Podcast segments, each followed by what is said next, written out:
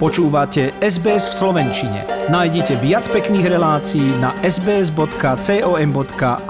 lomeno slovak.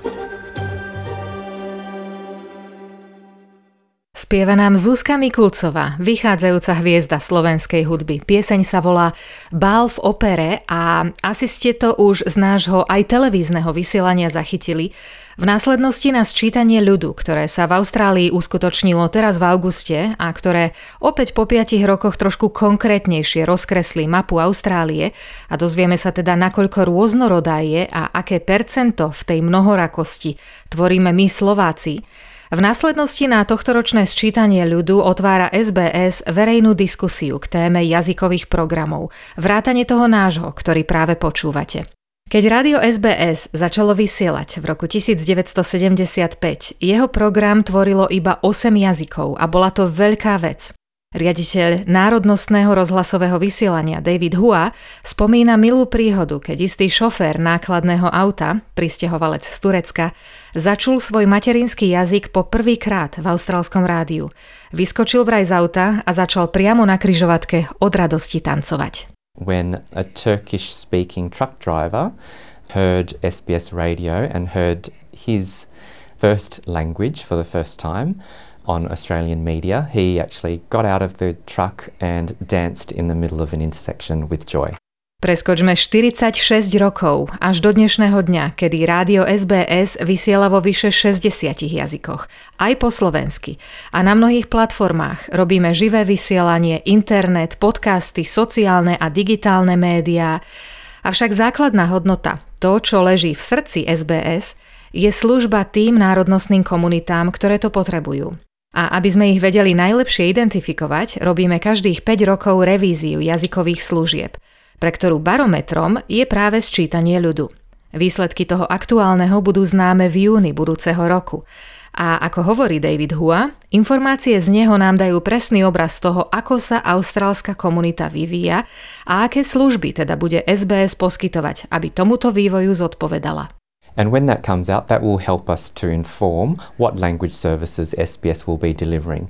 Now, as the community evolves and the community needs evolves, SBS absolutely needs to match that evolution and to provide the services which are most required for the community that we serve. Tento týždeň sa teda začalo 6-týždňové obdobie verejných konzultácií s cieľom získať spätnú väzbu o tom, aké výberové kritériá by sa mali používať pri zostavovaní jazykových služieb SBS. Tak po obsahovej stránke, ako aj spôsobom doručenia. Keď budeme vedieť, či náš poslucháč najradšej počúva rádio v reálnom čase, alebo skôr vyhľadáva podcasty na požiadanie, alebo možno digitálne médiá, pripomína David Hua, budeme mu schopní poskytnúť presne to, čo je dôležité pre ňo, teda pre mnohonárodnostnú a mnohojazyčnú Austráliu. We also take into account the types of uh, consumption habits that our audiences might have. So, be they radio listening, be they podcast listening, be they digital consumption.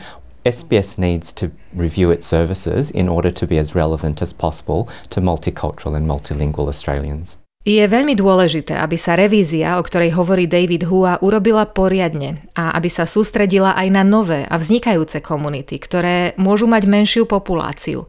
Podľa Mohamada Al-Kafaiho, výkonného riaditeľa Federácie etnických spoločenstiev Austrálie, je treba myslieť aj na utečencov. Bolo by dobré, keby štátna podpora dokázala pokryť rastúcu rôznorodosť a keby jazyková ponuka SBS mohla rásť a keby z nej žiadne jazyky nemuseli byť vynechané. SBS is really important to new arrivals uh, to Australia, to refugee communities, especially to new and emerging communities. Of course, we would love to see more languages added rather than others uh, other languages taken off. And Australia's cultural diversity is only growing, and we hope that government funding matches that for SBS to be able to provide uh, additional languages.